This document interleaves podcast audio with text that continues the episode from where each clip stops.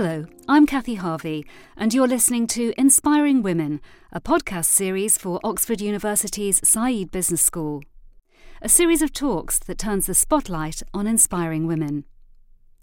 In this episode, we meet Renee Adams, Professor of Finance at Saïd Business School. Renee is a truly global scholar. With a maths and economics background, she's held positions at the Federal Reserve Bank of New York, at the Stockholm School of Economics, at the University of Queensland and the University of New South Wales in Australia, as well as visiting positions in Japan, Norway, Germany and Italy. Her pioneering work focuses on bank governance and group decision-making and on governance on boards. And it's her work on the role of gender in leadership that's received global media coverage. Here, Renee talks about women on boards and asks, can female directors help save economies and the firms on whose boards they sit? Are they the superheroes of tomorrow? So first, why superheroes? Um, my son and I, my son's coming later, he's outside eating pizza, but um, uh, we're both like major superhero fans. Um, you know, so we've seen like every superhero movie. There's like what Iron Man, Iron Man two, Iron Man three, uh, Captain America, Captain America: Civil War, um, the Hulk. There's Venom. That you know, so all guys, right? And uh, to uh, motivate the theme, let me read you this quote, which comes from a document by the European Commission that was proposing companies in the E U set targets for their boards in terms of gender diversity. Okay, so this quote is um, as follows. Indeed, there is a clear business case for greater gender diversity on corporate boards, both from the microeconomic perspective, that is in terms of individual companies' performance, as well as from a macroeconomic perspective, that is in terms of higher sustainable rates of economic growth. Okay, and then uh, the European Commission goes on to cite the following benefits of having women on boards. So the microeconomic benefits are, first, improved company performance, uh, second, mirroring the market, enhanced quality of decision-making, improved corporate governance and ethics, better use of the talent pool, and it doesn't stop there. There are also macroeconomic benefits of having women on boards. So having a woman on the board creates incentives for women to stay in the workforce, thereby helping to create stronger economies. Um, and it helps countries achieve higher sustainable rates of economic growth. So um, I look at this list of everything that the female directors are supposed to accomplish, and clearly they have to be superheroes, right? So, I mean, you know, you don't need to um, deal with um, unemployment. You just put women on boards, and then economic growth goes up, right? So, all right, so uh, let's take this a bit seriously. Um, maybe this is an interesting idea that women are superheroes. Like, maybe they are, right? So um, the first, I'm going to address four questions in this talk. The first question is, can women on boards be superheroes? Second one is, are women on boards superheroes? The two are not the same, right? Whether they can and whether they are. If they're not currently superheroes, why are they not superheroes? And um, can current policies help address any problems, any sort of impediments to women being superheroes?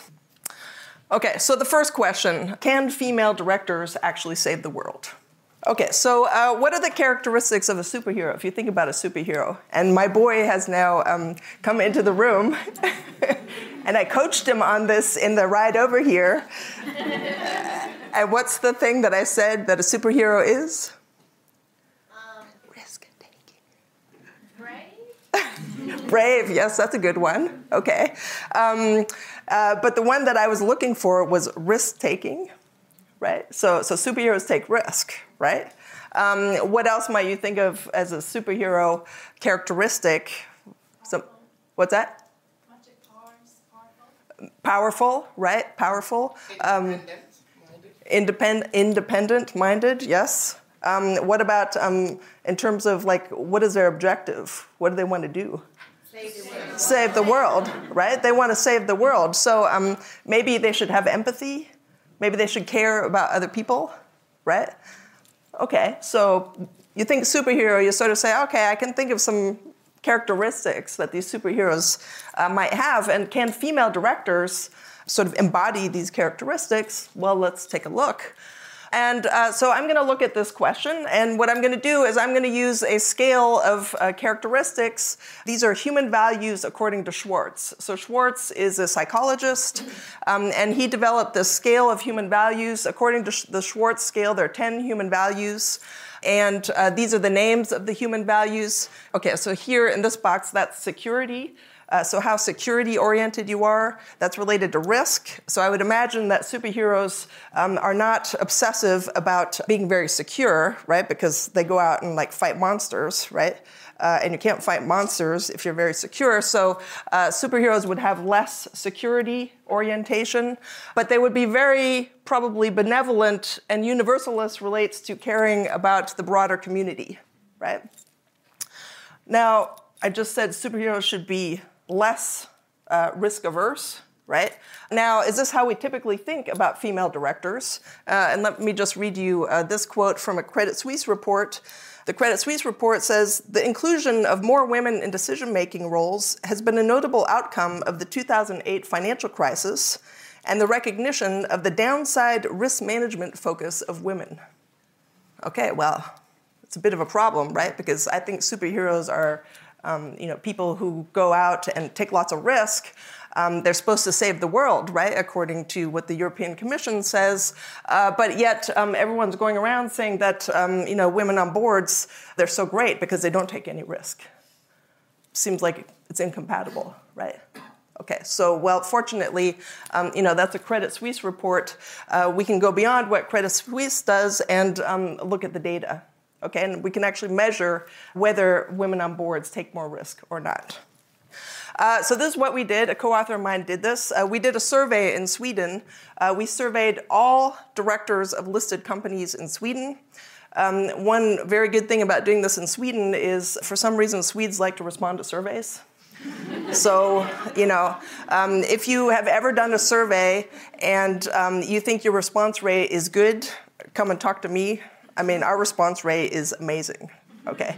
Uh, which is good because it means that uh, the data is very representative, okay? Uh, and I'm gonna show you the data for Sweden. If you say, oh, well, Sweden, you know, and believe me that the journals did say this. They said, well, who cares about Sweden, right? So um, I have other data, okay? Uh, but I'll show you the Swedish data because um, it's the most representative. Okay, and what I've done is I've taken the ten human values according to Schwartz, okay? Um, and I've plotted the mean values of the values for the male directors and the female directors in our sample. So we asked, we basically sent this questionnaire. We tried to measure uh, human values according to Schwartz. And uh, the zeros represent the men, um, and the ones represent the women. Uh, so let me just walk you through this. Uh, so basically up here, what this tells you is um, men are slightly more achievement-oriented than women. Okay, and these are all directors. Okay, uh, this says that the women are significantly more benevolent uh, than the men. Uh, here, this says that the women are less conformist than the men. Okay, the women are more hedonist than the men. That might be surprising to some, but think superheroes. Okay, the uh, women are less power-oriented than the men. The women are less security-oriented than the men. The women are more self-directed than the men. The women are more stimulation-oriented than the men. They're less tradition-oriented than the men, and they're significantly more universalist-oriented than the men.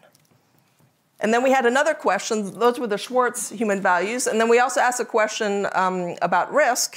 Uh, so we had here, we have security, which is one measure of risk um, aversion. Uh, here we have another one, which is based on a lottery question. Uh, and um, the more the bar is to the right, the more risk averse you are. That's how the scale is set up. Uh, and again, the, the one is the women and the zeros are the men. So the women are less risk averse than the men. So um, what does the data tell us about uh, whether female directors are superheroes or have the characteristics of superheroes? Um, so the way I would classify superheroes, um, I would say, well, superheroes would be more achievement, benevolent, hedonistic. Uh, the reason I have hedonism here is because um, Iron Man is pretty hedonistic. And so maybe that might be a good characteristic to have as a superhero. more universalist, more self-directed, and more stimulation-oriented than the typical person, but less conformist, less power-oriented, less security-oriented, and less tradition-oriented. Um, so, of course, you could have a different classification, but I think that sort of makes a lot of sense. Let's look at the female directors. So female directors have more benevolence, hedonism, self-direction, stimulation, and universalism. Basically, all of these characteristics, they have more of these than the male directors. And uh, they are less conformist, power-oriented, security-oriented, and tradition-oriented, consistent with this category. So basically, the only one where they don't exhibit the major superhero characteristic is achievement, where they're slightly less achievement-oriented than the men. But if you go back and look at this, that difference is not very big. Okay, so, um, you know, can female directors be superheroes? I would say yes, right? They have all the qualities uh, that a superhero might exhibit. Another piece of evidence, just to sort of show you that this really works, um, let's look at the finance industry. Okay, you might say, well, in the finance industry, there are more monsters that need fighting. I don't know. Um, but uh, certainly risk-taking is really important in the finance industry, right? So um, in the finance industry, are the women more risk-averse than the men, which is the standard story that people say? So people say, well, you know, if more women had been on boards of financial firms, um, then the financial crisis wouldn't have happened, right? Uh, and the reason is that, well, we all know that women take less risk than men. Okay, so let's look at the data. So here I have data. This is the same sample from Sweden. Okay, um, and what I'm doing here is I'm only looking at security. Okay, I have other measures of risk. I can do it in different ways. I have um, the same thing. I have Chicago M B A data. I have international data. You get the same pattern. Okay, but this is just the Swedish data. So this is security orientation. And so the less security oriented you are, the less risk averse you are, right? Okay, so this is all women, how security oriented they are. And here are the men. Okay, so you see the exact same pattern I showed you before. So women are less security oriented than the men on average. So they're less risk averse. Uh, now let's cut it by finance and non-finance. So you see that um, men in finance are slightly less risk-averse than men who are not in finance, but really there's not very much of a difference, right? They're basically the same. Okay. Uh, now look at the women. So the women who are in finance are very much less risk-averse than the women who are not in finance, okay? Now both of these categories of women are less risk-averse than the men, but particularly the women in finance are less risk-averse than the men. Okay. Um, now, I do exactly the same thing here. This is just the raw data. It's just summary statistics. I do the same thing controlling for things like wealth, education, marital status, whether you have kids. Um, and as soon as you control for stuff, uh, you see that this pattern becomes even more striking, right? So women are less risk-averse than men on the board, particularly in finance. So the Lehman Sisters story is actually the opposite, right? The women in finance don't take less risk, they take more risk. But that's good because they can be superheroes, right? So female directors exhibit more superhero values than male directors. And they may exhibit these characteristics even more in finance, where risk-taking is more important. So they can be superheroes, right? But are they superheroes? That's the next question. So do female directors save the world? This is actually a very hard question to answer. It seems easy, but it's very difficult. Okay, and there's many challenges. So first, we don't have very good data. How do you measure whether women add value? Okay, very difficult. Um, uh, what kind of methods do you use? Very difficult. Uh, causal inference is a really big problem, and I'll show you later exactly what the issue is.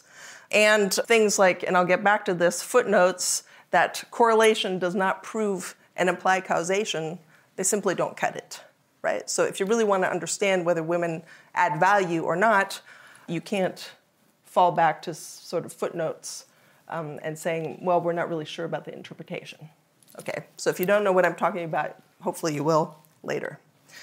Okay, so, um, well, first question, we might want to say, well, okay, so women are supposed to save the world. Uh, we think that they can save the world. You know, evidence shows that they can. Um, so, well, in order to save the world, maybe there should be enough women. So let's count how many women are there. That might be the first thing to do. And uh, so what I'm going to do is I'm going to look at some standard surveys and say, well, what do they say about how many women there are? And then I'm going to show you some of my own data and say, well, what do I think in terms of how many women there are? Um, and the surveys I'm going to look at are the Catalyst surveys. So Catalyst is a very famous survey of women on boards. Um, and it's a survey of board diversity on Fortune five hundred firms. Currently, they look at S and P five hundred firms. So this is for the U S Uh, and then um, I'm going to look at the European Union's Gender Balance in Decision-Making database. Uh, this is a database that the European Union is using to track the progress of women on boards, and this underlies the whole policy discussion at the European Union level. Okay, so this is the database that the European Union uses in order to make policy in this area. Okay, uh, and what is this database? It's data on board diversity for the largest fifty members of the primary blue chip index in each E U country. And uh, some countries don't have fifty members in the primary index. And so for some countries, there's fewer companies. Okay, uh, and then I'm also going to look at Credit Suisse. So they have proprietary data on three thousand four hundred companies uh, that their research analysts cover globally. Okay, so I'm going to look at these three surveys, and I'm going to compare them to um, our data. And so what we have is uh, we have data from a company called BoardX, and um, it's data on unregulated companies in twenty-four O E C D countries from two thousand one to two thousand sixteen. Um, and what we do is uh, we make sure that this data is representative of the country if we include that data in our sample. Uh, so what we say is we only consider a country, or we only let a country enter into our sample if BoardX covers at least seventy percent of market cap of that country, okay? Because we want to get a, a picture of the overall what's going on with women on boards. Okay, so um, let me show you a bunch of graphs. So this is uh, this right here is Catalyst data. And all it is, is um, it shows you the percent of women on boards in the Catalyst sample. Uh, how they calculate it, it's just the number of women divided by board size. Okay. Uh, this is the Catalyst data, and uh, this is our data for the U S. Okay, now you see there's a bit of a problem, right? Because um, this line is significantly lower than that line. Uh, so Catalyst is saying it's about um, twenty percent women on boards in the U S currently. Okay, this is two thousand sixteen ends. Uh, we say it's about twelve percent. Uh, is that a big difference? It's huge, right? Okay, uh, so that's the U S. Uh, what about the European Union? Uh, so this is the European Union data for sixteen uh, European countries. Uh, this is our data, this green line here, right? Um, so here, it's not even that um, our line is lower. The growth rate is also lower, right? So here, it's sort of like, well, the growth rate is similar, right? So here, it's um, our line is lower, and the growth is lower, right? Okay. Uh, what about the U K? Okay. So this is a good one. Um, this is the European Union measure. Um, and don't ask me about why it's so funnily shaped. It's You know, it comes straight from the database. We've double-checked it and triple-checked it, and it's just... Um, and this is our measure. Okay.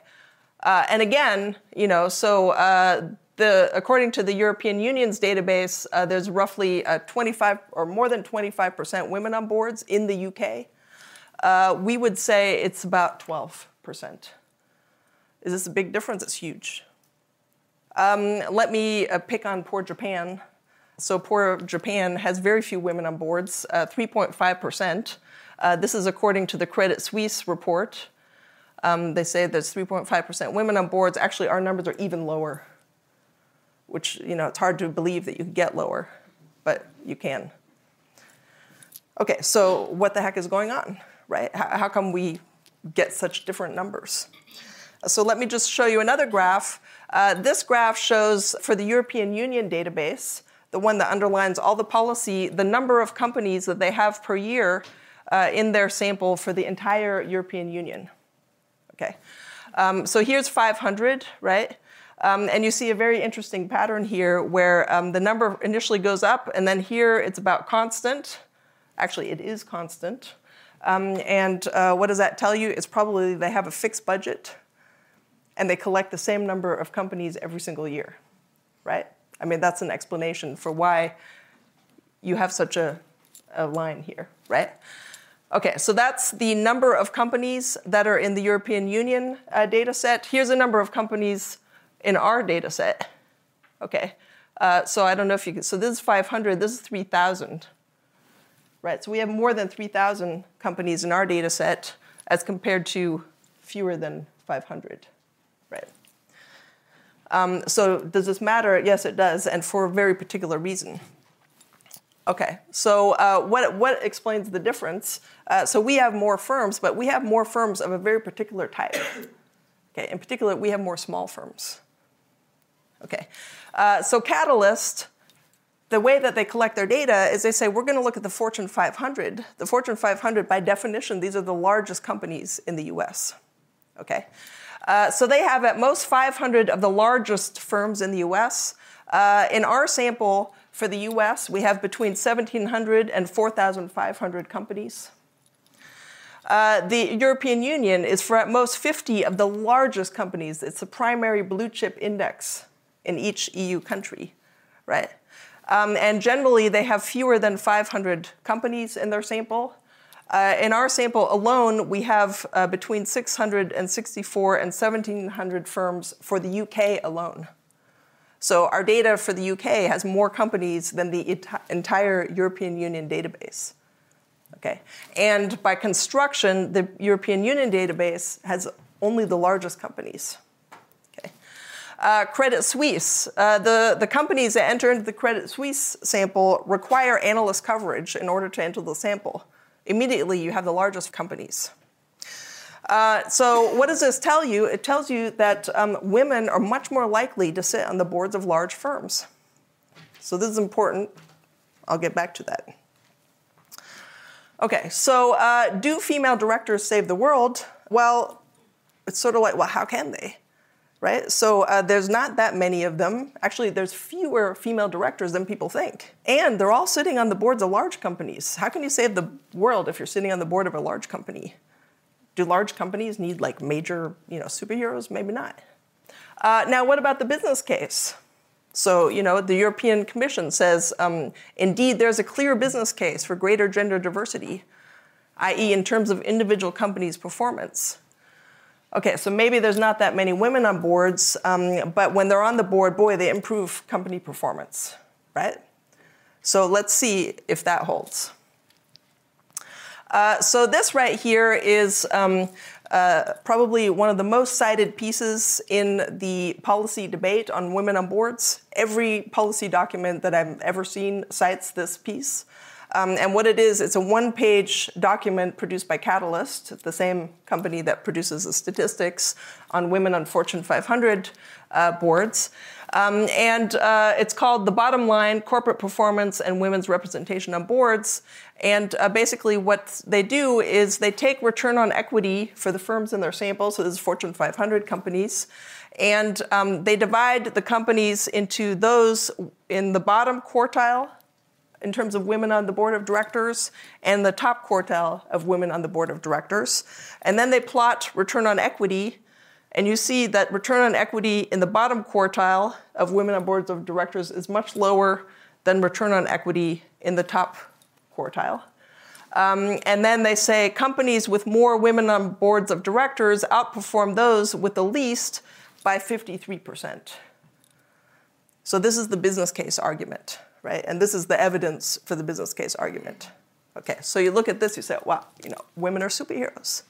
Right? You have a woman on the board, and shareholder value goes up. It's incredible. Okay.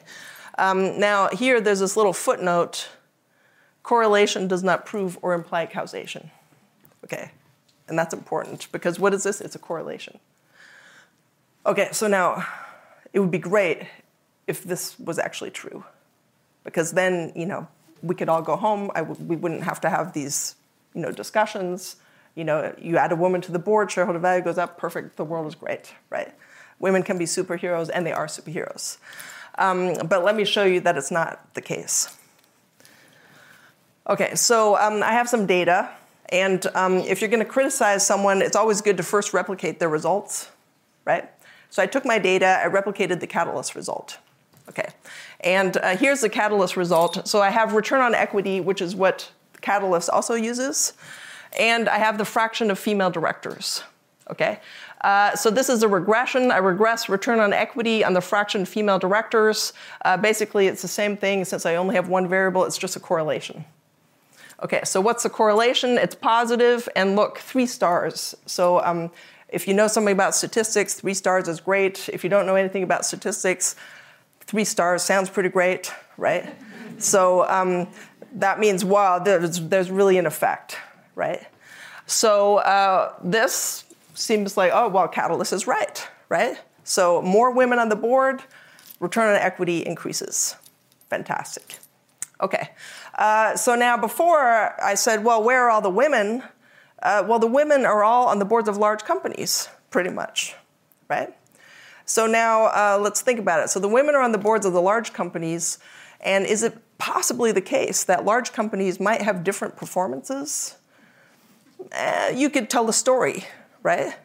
Okay, so what am I going to do now? I'm going to put in firm size. So I have log sales, which is a proxy for firm size. I'm going to put that in this regression.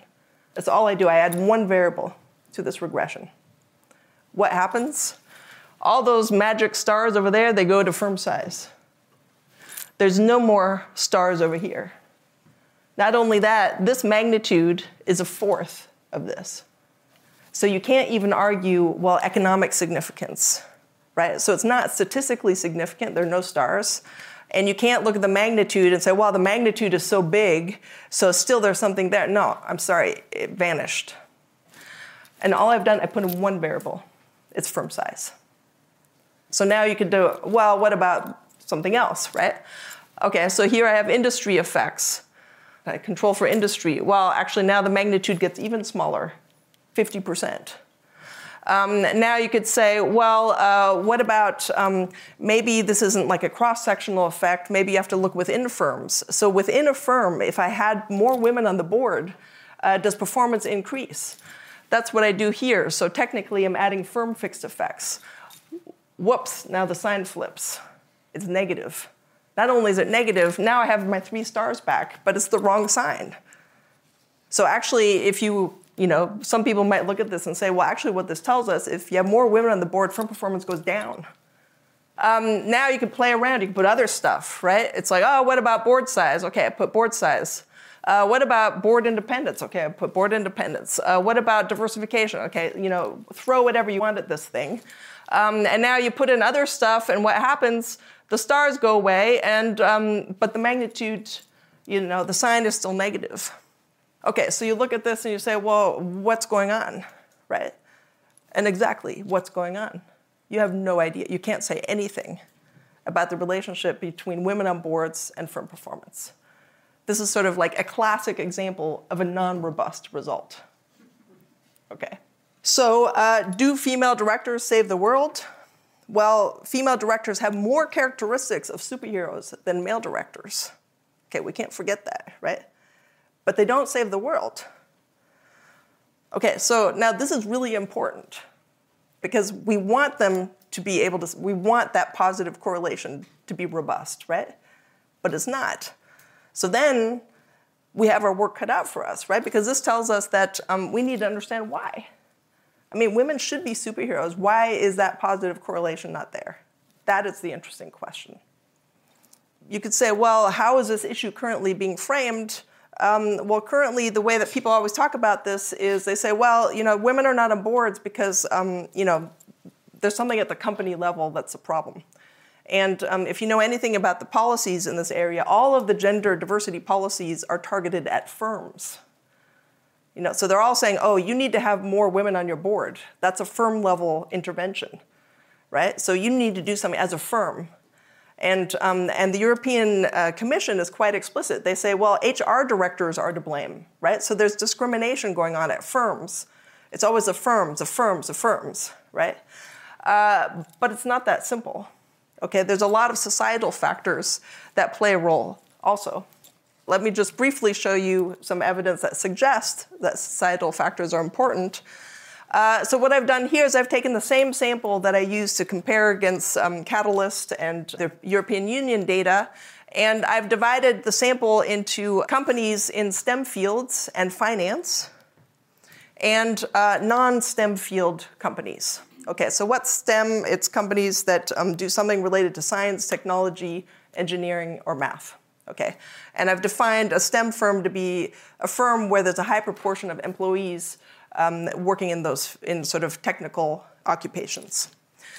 Okay, so all I'm doing here is I'm plotting the fraction of women uh, in non-STEM firms that are sitting on the board, and here's the fraction of women in STEM firms. This is global, excluding the U S. If you look at the U S, then you see, and why would one separate? Because the U S has a lot of companies. So it's always good to separate out the U S. Uh, so the U S, you see that both of these lines are higher, but the gap is bigger. Basically, what do you see? So there's fewer women on the boards of STEM firms than there are on the boards of non-STEM firms. Um, now you ask, well, is this because the f boards of STEM firms, um, they have worse H R directors than the non-STEM companies? Doesn't make much sense because, you know, STEM companies, you know, these are like the science companies, they make a lot of money, right? So would they hire worse people? Doesn't make much sense. Um, are they discriminating more? Also hard to tell the story, right? So the STEM field systematically discriminates more than non-STEM field. So actually this suggests that the problem is not at the firm level. There's something related to the pipeline of women in these fields that explains why there's few women in the STEM than the non-STEM, right? Um, and if you know anything about this debate, there is a huge debate about um, why women don't enter STEM fields, right? And so basically what this shows you is women don't enter STEM fields, and that has consequences for leadership of STEM firms, right? Because they're gonna end up with very few women who are potential board candidates because there's no women in the field, right?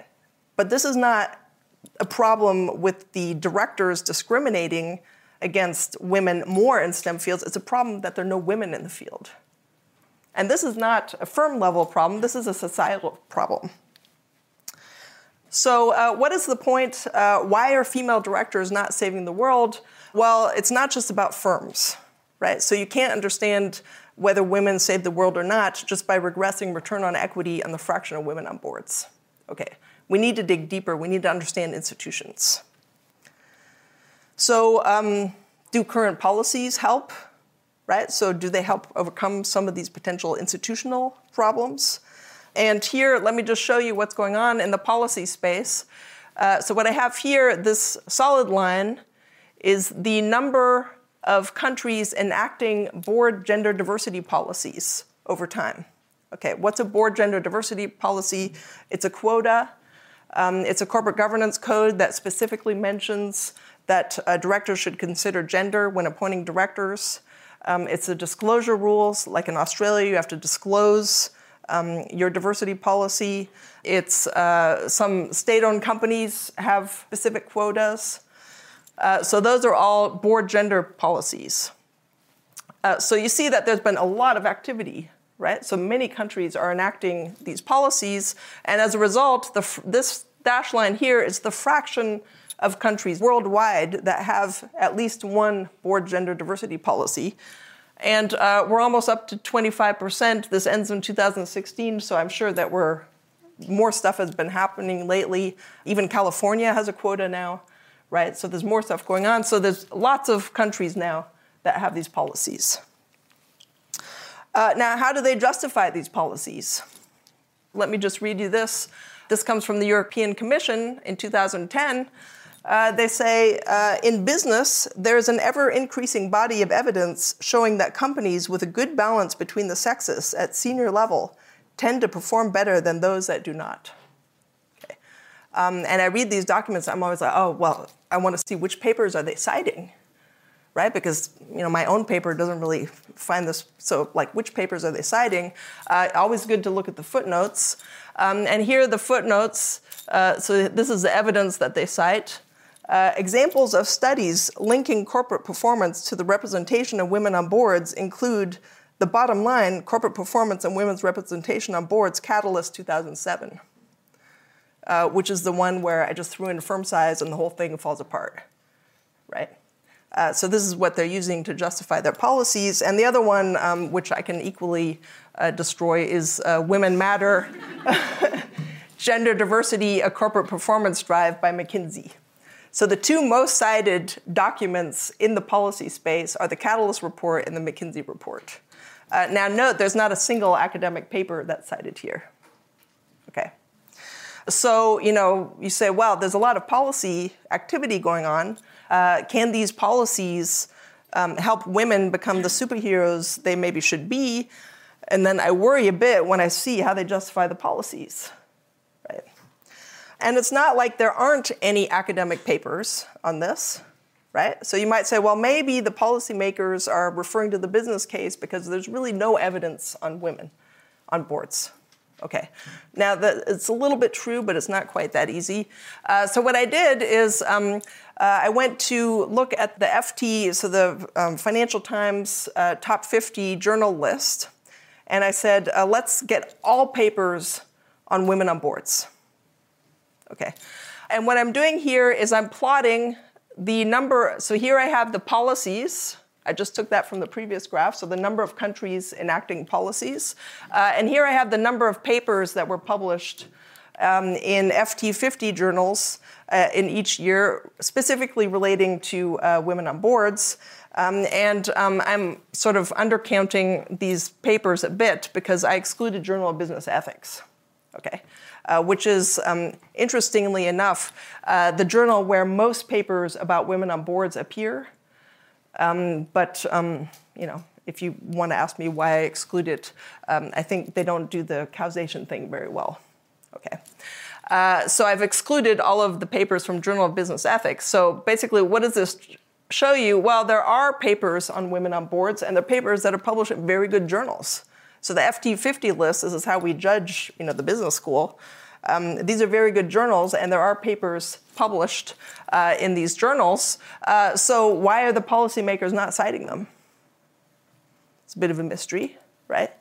Uh, another problem is uh, what you see is, so their papers published, the policymakers are not citing them, um, but then there's this explosion in policy, so the policy is front-running the research.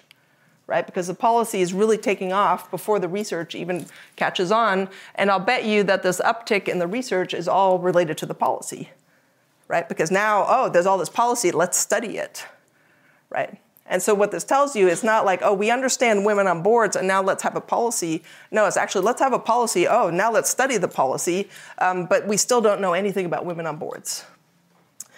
Okay, so there's two problems.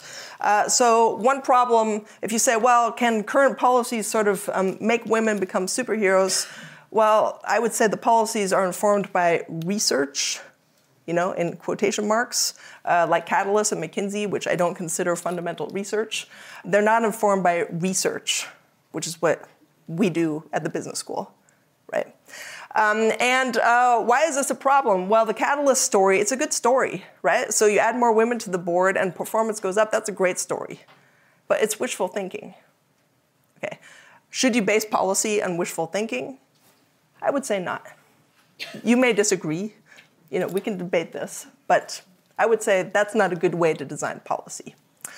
Uh, and another problem is policies are front-running the research, so there's very little chance that the policies are actually informed, that they're sort of designed around the problem that they're supposed to address.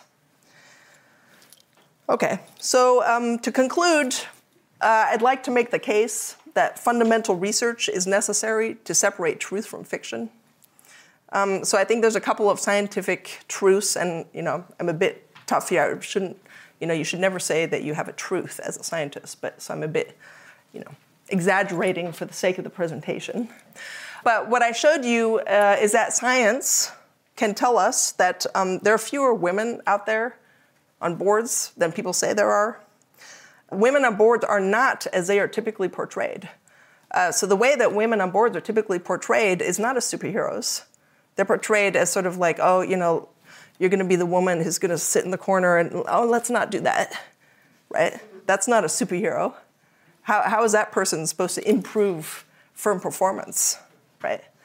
Uh, so women on boards are not as they're typically portrayed. Um, actually, they are risk-loving. They can be more risk-loving than the men, right? So when we talk about them as being risk-averse, oh, let's have a woman on the board because we're going to reduce risk. That's stereotyping, okay?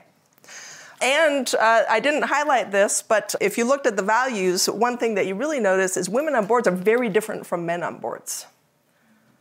Okay, now this is very important because a lot of times people have this story, oh, you know, once the women get on the board, they're going to be exactly like the men. Um, if that's the case, there's no reason to have diversity, right? Because the women and the men are exactly the same. Um, but actually the values data shows that the women are quite different from the men. So the women are more risk-loving than the men, but they're also more benevolent and significantly more benevolent than the men. Okay, so that's a point of differentiation, which is actually important to understand because that means diversity may matter. Okay, but unfortunately, the business case fails. And that's really where the interesting question is, why does it fail? So to conclude, women may not always be superheroes, you know, not always. Most of the time, right? But not always. But there's no reason they can't be superheroes more often, right? They have all the fundamentals. And informed policies may actually help, right? So there, there's some reason that they're not realizing their potential. We don't really know what it is, but presumably policy can help them achieve their potential. And so basically, I'd like to say, so for those of you who are still looking for research topics, if there's anyone in the room, we need more research. Um, so that line that I showed you with the policies and the research, it's a bit outrageous, right? We, we need to like get cranking on this. We need to understand what's going on. Um, and also policymakers and academics need to engage, right? So they should start citing our work. We need to engage with policymakers. Only then can women actually become superheroes. In the Q and A that followed Renee's talk, she was asked, if there is no real benefit to having women on boards, where does that leave women? You may think that this is bad news, right? But actually what I'm saying, it's very difficult to measure um, value increases, right? So like suppose you were taking some random, you know, corporate finance class, right? And someone told you, well, um, you know, should your C E O do a merger, right? Uh, and you look at the evidence on M and A, I mean, there's no, I mean, the evidence is totally all over the place. Okay, so so the evidence for women on boards is exactly the same, right? So I would say there is no corporate strategy uh, for which you would unambiguously say that it adds value. Because it could add value, but it could not add value. It depends. Women is exactly the same. Okay, so now a problem is, why are we setting a standard for women that you can't apply to any other corporate strategy? Right? So why do we say that the only reason to have a policy for women on boards is if we believe that they magically add shareholder value? Um, I think that's a very bad basis for policy making. Okay, um, and it, it may be that women add value, right? Uh, it's just measuring it is very difficult. So you know that's why we need more research because we really need to get it um, at these issues. So so I just wanted to set it straight. So I don't I don't view this as bad news. I view this as like uh, let's be scientists because the only way that we can actually change the world is by understanding what's actually going on, right? I'm a major believer in diversity. So just because you don't see return on equity increasing when there's more women on boards doesn't mean diversity doesn't add value, right? And so actually a lot of the evidence that I showed sort of suggests that, right? So women are quite different from men. So of course we should have diverse teams, right? Um, what we shouldn't do is apply a standard that we can't apply to any other corporate strategy to women. Right, so we shouldn't say, well, the only reason to have diversity is if we can measure it using return on equity increasing, right? Why, why would we impose this standard? Okay, so in theory, diversity matters. Now, in practice, measuring whether diversity matters is very difficult, but it's also very difficult for any other corporate strategy.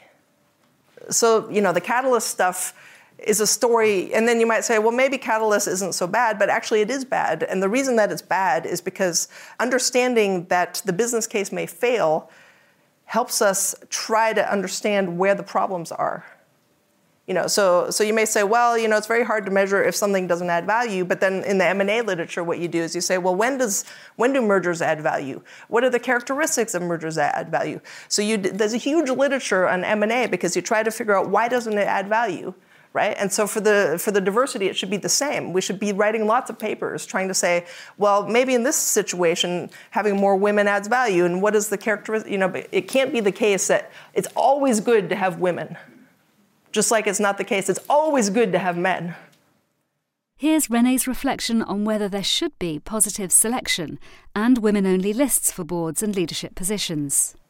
Well, uh, you know what? I think it's good to shake things up. And why not occasionally, right?